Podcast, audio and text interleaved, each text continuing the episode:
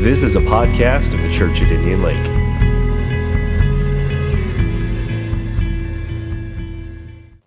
Proverbs 12:1. Boy, Proverbs is so rich uh, that even in my personal Bible study, sometimes when I read a chapter in Proverbs, I almost wish that I only had one thought. You know, when you read a whole chapter, there, there can be 20 to 40 proverbs, and, and your mind can't absorb them. And so, this is a great opportunity for us today just to take one proverb, which every proverb was meant to stand alone anyway. They're different from other aspects of the Bible. Almost every proverb stands alone, and this one will stand alone. And I believe that in 20 to 25 minutes, you can be more wise in your life. Is that not a great thing? And it's not dependent on my ability to communicate. It's dependent on the wisdom that's in the Word of God. So I want you to be ready because God's going to show us some stuff out of this. These two little phrases today. Proverbs 12:1 says it this way: Whoever loves discipline loves knowledge, but he who hates correction is stupid. Whoever loves discipline loves knowledge, but he who hates correction is stupid. Let's pray together. Father, Lord, we thank you for the wisdom, the wisdom, the ancient wisdom that's been passed down to us. And so, Lord, here in the year 2009, let us apply it. And let us not just be hearers of the word, but let us take what we hear. Let's learn and respond with our lifestyle to your word. Help us today. In Jesus' name, we all pray together. Amen. Amen. Rivers are the key to sustaining life. If you think about ancient civilizations from the Yellow River in China to the Nile River in Egypt to the Tiger and Euphrates, Euphrates River in, in the Middle East, all the ancient civilizations were based around rivers. Here, here in Nashville in Middle Tennessee, 150 to 200 years ago, our, our community was established on the Cumberland River because rivers provide life. They provide healthy ecosystems. They provide fertile ground for vegetation. And here in the, the modern day that we live in, rivers provide industry and they provide jobs and they provide entertainment. And rivers provide life. Wherever a river is, there's typically life and activity and things happening. That is, unless the river overflows its banks. When the river doesn't have any boundaries, that which was supposed to bring life brings destruction and brings death. I saw this firsthand in 1993. I was living in Kansas City. I was going to college. And if you remember, August of 1993, the Missouri River and the Mississippi River on both sides uh, had record flooding. This affected the St. Louis area, all through Illinois and Missouri, and then also on the west side of Missouri and the Kansas City area. And the destruction of that river was amazing. Look at this picture with me, and you'll see how this river took out a whole highway city, a highway system, and this was in Missouri City area.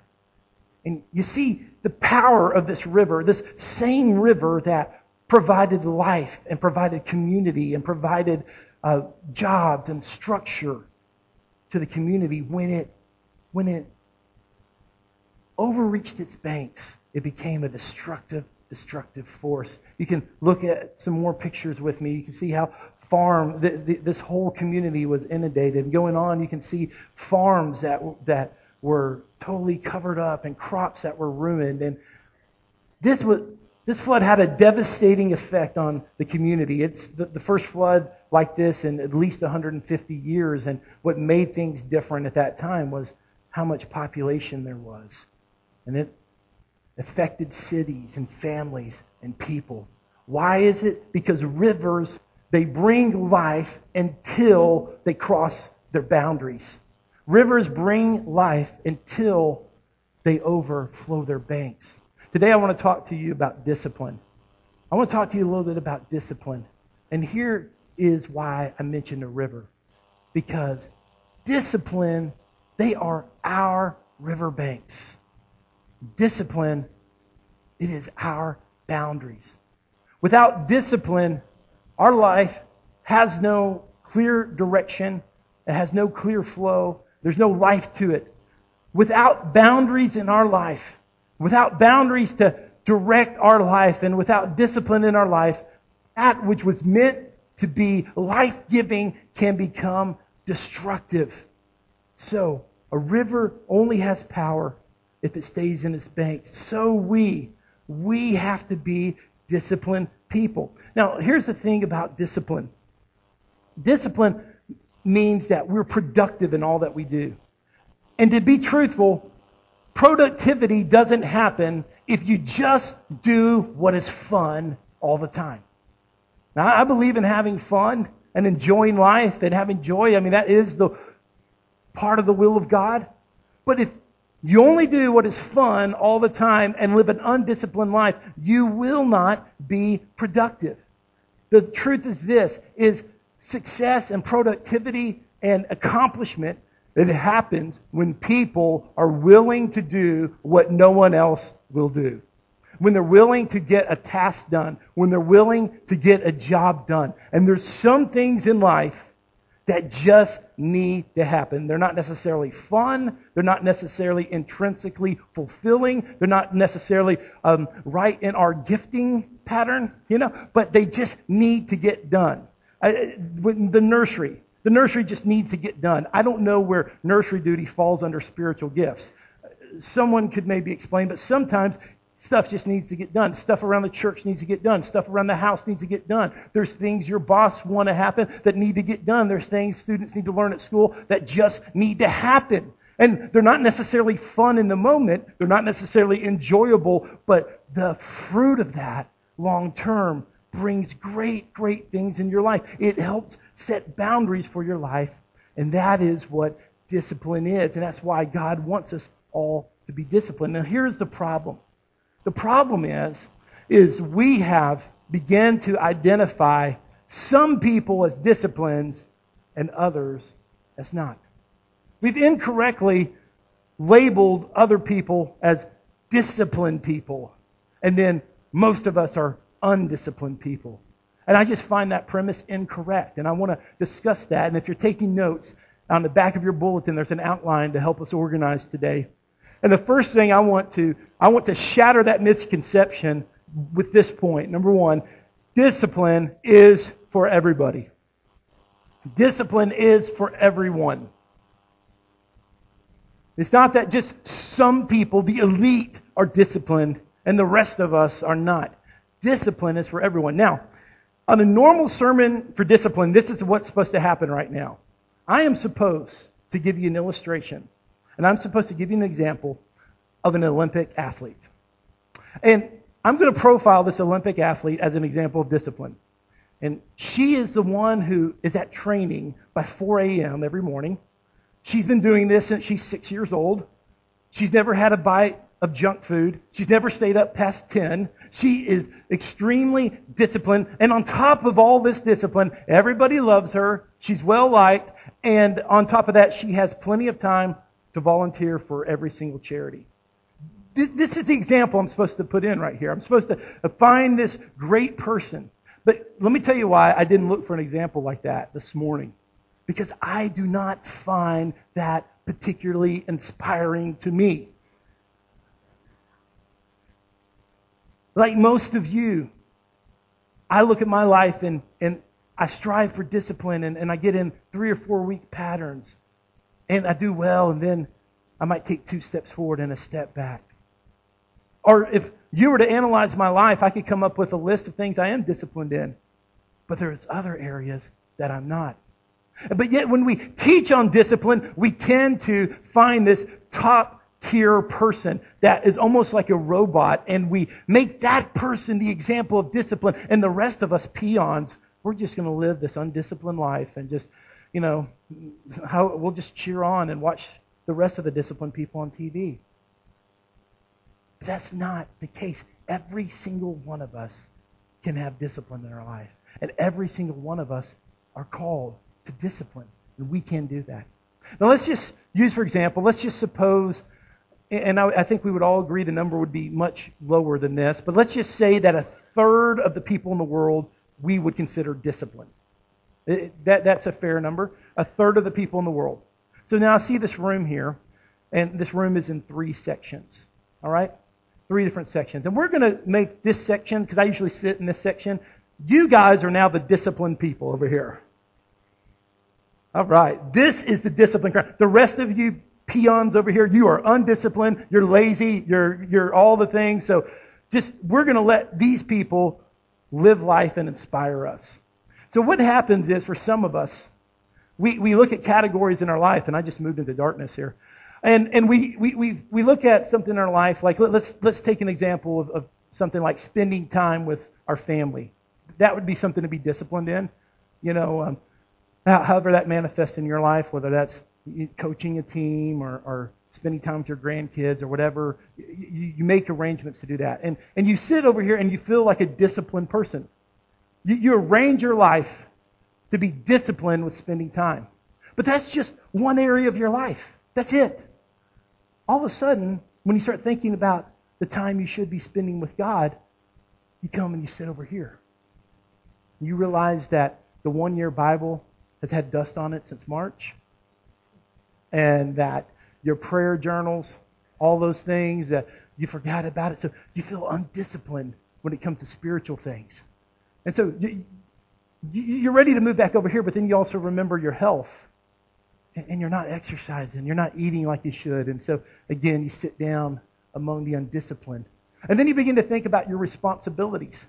You know, just, just simple stuff like, like mowing the yard and organizing your closet and just the stuff that happens because we're human beings and changing the oil in our vehicles and basic responsibility. And you're really not disciplined in that either, so you sit back down over here. And you think about your moral choices and stuff you, you decide. And you're not really disciplined as you should with your language, maybe with your entertainment. And so you sit back down among the undisciplined people. Well, here's the problem even though you were disciplined in your family time, you begin to identify yourself as an undisciplined person. And so you quit strengthening what you're good at. And you say, well, you know what? When it comes to my family time, I don't spend time. I'm not spiritual. I'm overweight. I'm out of shape. I'm, I'm too slothful to clean my house. And, um, you know, the devil's just in control. And, uh, and so forget even spending time with my family.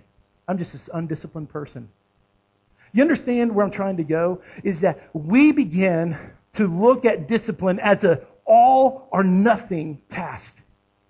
And we live under this illusion that someday it's going to click and we're going to be completely disciplined and we're going to wake up at four in the morning and we're going to jog spend time with God, drink carrot juice and read the newspaper all at the same time. And can I just tell you, it's not going to happen that way. And it's impossible to be completely disciplined in every area of our lives. I mean, let's go back to the Olympic analogy. I mean, we were all mesmerized by Michael Phelps. I mean, his discipline, I read about his regiment and what he ate and what he did. But in recent days, we find out that in his personal life, he's not disciplined in some moral issues. And I'm not picking on Michael, but I'm saying he is like all of us. None of us are completely disciplined in every area, but we all can take a step. So don't categorize yourself and say, these elite people over here are disciplined and not me. I'm just this lazy, no good person. That's not true. Let me make you a promise. Monday morning, when your alarm clock goes off, you will not be perfectly disciplined in every area of your life just because you heard this sermon. But on Monday morning, you can take one step. And you can make one decision. And you can do one thing that helps improve your life. Because God says disciplines for every one of you. God says, He who loves discipline loves knowledge. When Beth and I first got married, we lived for about nine months out in the country. We lived on a family farm down in Texas, and it was a great blessing to live there. But part of the blessing is I learned a very valuable lesson as a young man. And the lesson was this I do not belong on a farm whatsoever.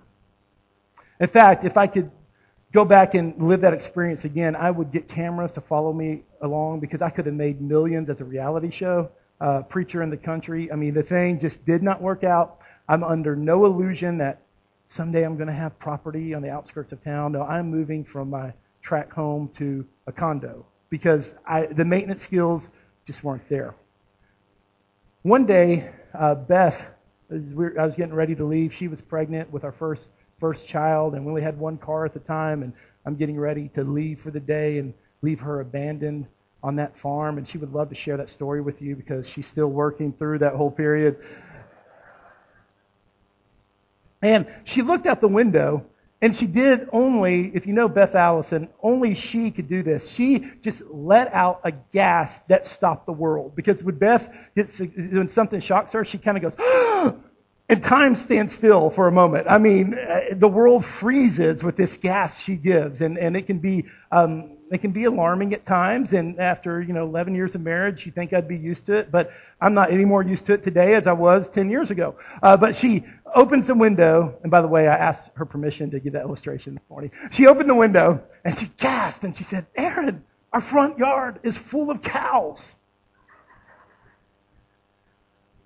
So, Opened the door and, you know, didn't know if she was exaggerating. Sure enough, there was a herd of cows in my front lawn creatures and beasts, 2,000 pounds or 1,000 pounds plus, just grazing in our front yard. So I did what every brave, powerful 24 year old man would do. I picked up the phone and I called the lady next door. And she came and herded the cows back where they needed to go. And I felt very humbled and humiliated, and farm life wasn't for me. I learned a valuable lesson that morning, and the lesson was this is cows need fences and they need gates to be closed. And cows are that way. I mean, they just kind of wander. They don't have boundaries. If they don't have fences, they'll just wander off. They stay together, but they wander off together. And this leads me to the second part of the scripture. Because the second part of of Proverbs 12:1 says, "He who hates correction is stupid." And I want you to write this down at number 2. To hate correction means you're stupid like a cow. You're stupid like a cow. Now, I don't want to insult all you cow lovers out there.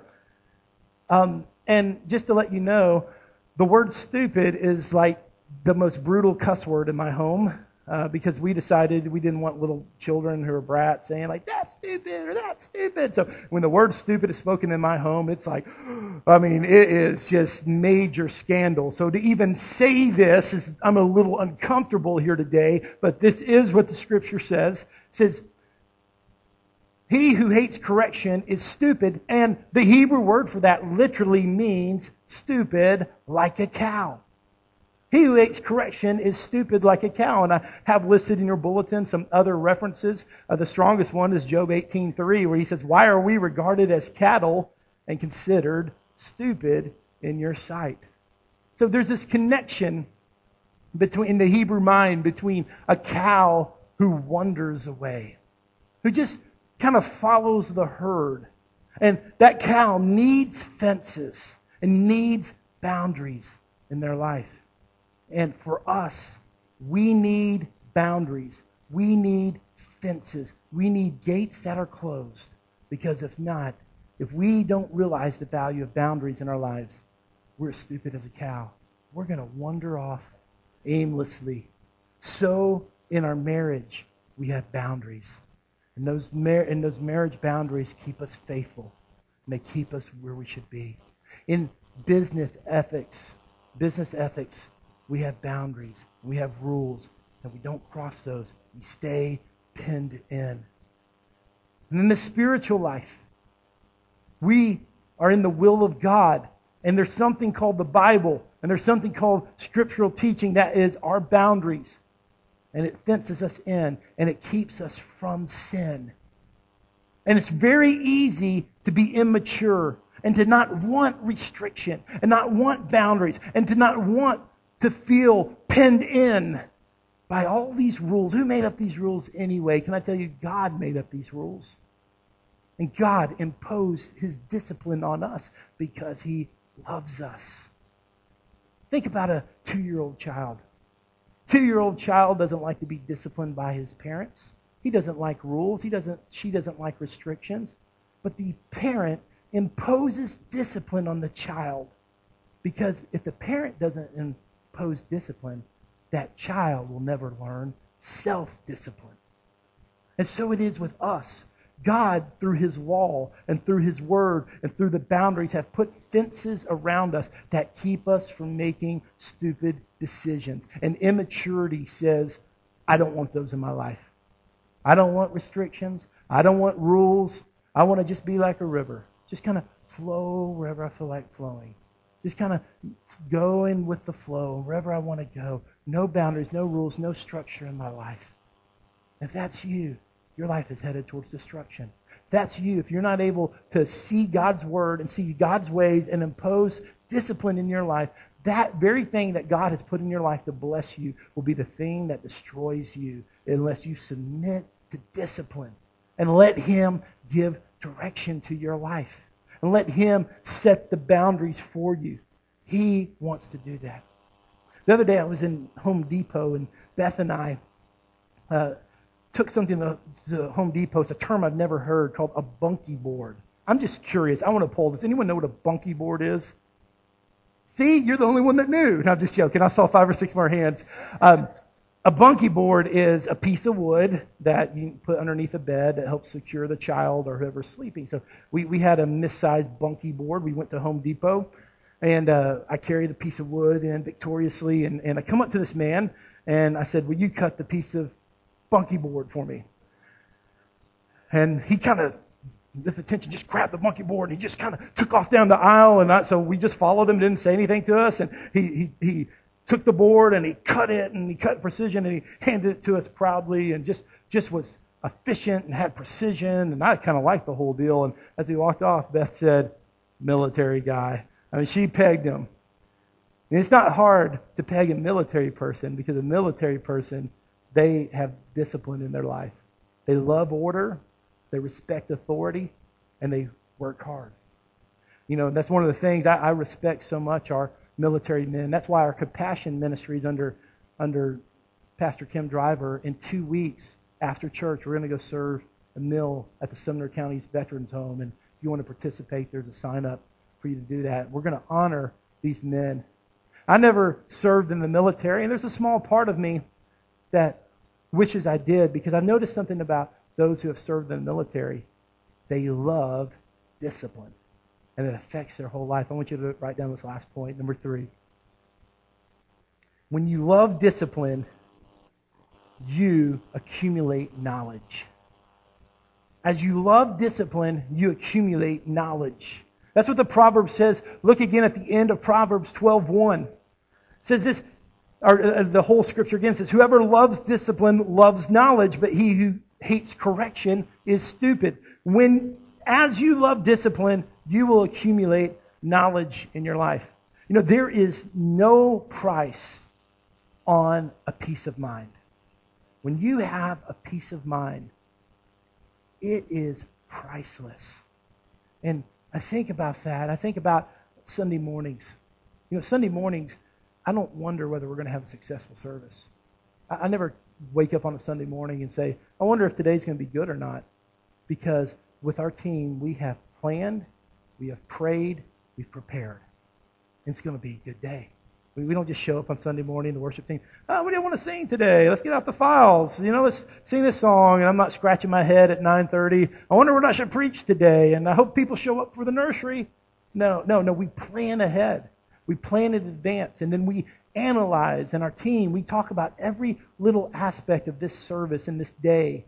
And and I don't say that. I mean to say that we've reached some kind of level of of achievement. I mean we have a long ways to go. But I, I don't I don't wonder in the morning whether we're going to have a successful service. You know why? Because discipline has produced a knowledge, a knowledge in me that today is going to be a good day because we're ready, we're prepared.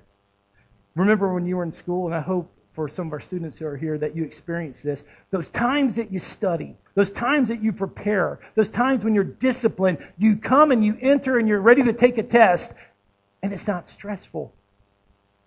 There's no anxiety. because you, it's like, bring it on. I'm ready for this test because discipline has produced knowledge in your life. You've accumulated knowledge. For those of you who speak a foreign language, I wish I did. I don't speak a foreign language. You, you have learned words and phrases and you've disciplined yourself. And now, when you hear a language that others around you don't know, you have a knowledge of it. For those of you who save your money and you have a savings account you have a retirement account, you have knowledge of an amount of money. And we know we don't trust in money and we trust in the name of the Lord, but there's a certain peace when you follow God's ways and you've been disciplined with your money. And there's a knowledge of this, this, this dollar amount that through the blessing of God you've accumulated. Taking heredity out of the, uh, the picture here, for those of you who are healthy and you have knowledge of a good blood pressure score and good blood sugar numbers and good cholesterol numbers, you've disciplined yourself. That knowledge brings peace to your life because you've disciplined your body. You know, mo- mo- the most important thing for all of us when we think about our children and our grandchildren, some of you who maybe don't even have children or grandchildren yet, but there's a great peace knowing that your kids are serving God and that loving God. And while we can't we can't make our kids serve God, what we can do is we can be faithful to church and we can live by godly principles and that discipline of taking our children to church and that discipline of having a spiritual environment in our home. And that discipline of putting God first as an example brings us the knowledge that our children are going to know the Lord. And there's great, great peace in that because discipline produces knowledge in your life. Today I'm going to ask, I'm going to ask that for Penny and Alan to make their way up here. And there's two things I want to be accomplished today. I believe that as we move to decision time, as you have a chance to respond to this message today, there's two distinct things I believe God has put in my heart about today's message. The first thing is this, is I want all of us to change our attitude towards discipline. Discipline is not a thief. Discipline is not a restriction. Discipline is an opportunity to grow. Discipline is the will of God for you. Discipline is the boundaries that keep your life in the direction it needs to go. Discipline keeps you from, it, it, causes you to produce life instead of destruction. So the first thing I want us to do, every single one of us, because this message is for every single one of us, is I want us to change our mind towards discipline. You know what? You are not to compare yourself to somebody else. We compare ourselves, what we know about ourselves, to what we don't know about other people. So let's just forget the game of, oh, this person's disciplined and this person's that, and instead just say, God, what about me? I'm called to be disciplined. Every single one of us are. So the first thing I want you to do is I want you to change your attitude and, and repent. You know, we talked about what repentance means. Repentance means a change of mind, changing your decision. And maybe some of us need to repent on our bad attitude towards discipline. The second thing I want you to do in this time of reflection before before we even call the prayer team down, because I know those in the prayer team, this message applies to them. It applies to every single person, including myself. Is I want you to ask the Lord for one step this week. One step to increase discipline in your life. You know, the greatest thing in all of us in our time with the Lord and spending time with Him and getting to read the Bible and to pray. I know all of us could do better than that. But maybe it's something else. I don't want to just just talk about that one category. Maybe it's with your spending habits. Maybe you're not taking time to listen to that child in your life, to look them in the eye and to hear about their day. Maybe your home is in disorder and it's the will of God just for you to practice a discipline and something as simple as as washing the dishes every night before you go to bed. I don't know. I'm just giving you suggestions. None of these things I've mentioned here in the last last 40 seconds are, are, are from the Lord. I'm just creating the opportunity that you would look beyond. You wouldn't, you wouldn't look at the whole forest, but you'd look at the tree here and say, I can take one step. I can do one thing to be more disciplined. So we're going to have a time of reflection. We're not going to sing at this time, but I want you to spend some time sitting right where you're at to ask the Lord two things. One, Lord, help me repent on my attitude towards discipline. And two, what is one step I can make today? If you're taking notes, You might want to write that step down in your bulletin. You don't have to, but that might be a great thing for you to do. Write that down and let's allow the Spirit to speak to us individually in the next couple of minutes. And I'll come back in a second with further instruction.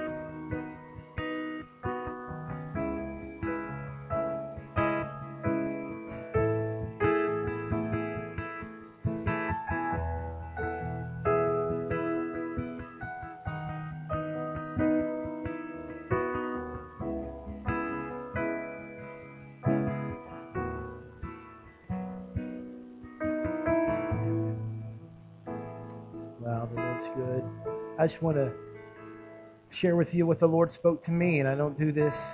I do this just as a, just a model and just to help help bring direction. You know, one thing I sat down and said, Lord, what are you speaking to me right now? But the Lord said, Aaron, you need to pray with your children more. See, I talk to my children about God, and we pray before the meals. But this week, I'm going to make a commitment. This week, that I'm going to try to, for the next five days, every day, to pray with my kids specifically. And that's what God has spoken to me. So I know He's speaking to many of you. As you're still reflecting, um, Beth shared something really good with me that I asked her if she would share that with you. So on number six here, she's gonna, just going to give an addendum to this teaching this morning. Um, it was it was when Aaron was talking about um, he came back to the analogy of the river, and he said um, just kind of offhandedly, maybe you're like a river that just likes to flow and, you know, just kind of go wherever you please. And it occurred to me um, that you know we can apply this this um, act of discipline to ourselves because it, it benefits us when we are disciplined but we don't take into account that just like a river maybe we're just flowing wherever we want to go. If we have a lack of discipline in our lives, it doesn't just affect ourselves. If we overflow our own banks because we're not careful, we will destroy the people around us. Wow. So it doesn't just apply to us. It's not just like, oh, you know, if I'm not disciplined, it's just me. It's it's those around you too, and perhaps for me, that makes me want to be a little more disciplined. That's good. Would you stand with me? That's good, Beth. I sense grace is here. Uh, God's grace covers our mistakes, but it propels us forward. And wisdom teaches us from our mistakes how to respond better the second time, the third time, the sixth, the seventh. I want our prayer team to come forward.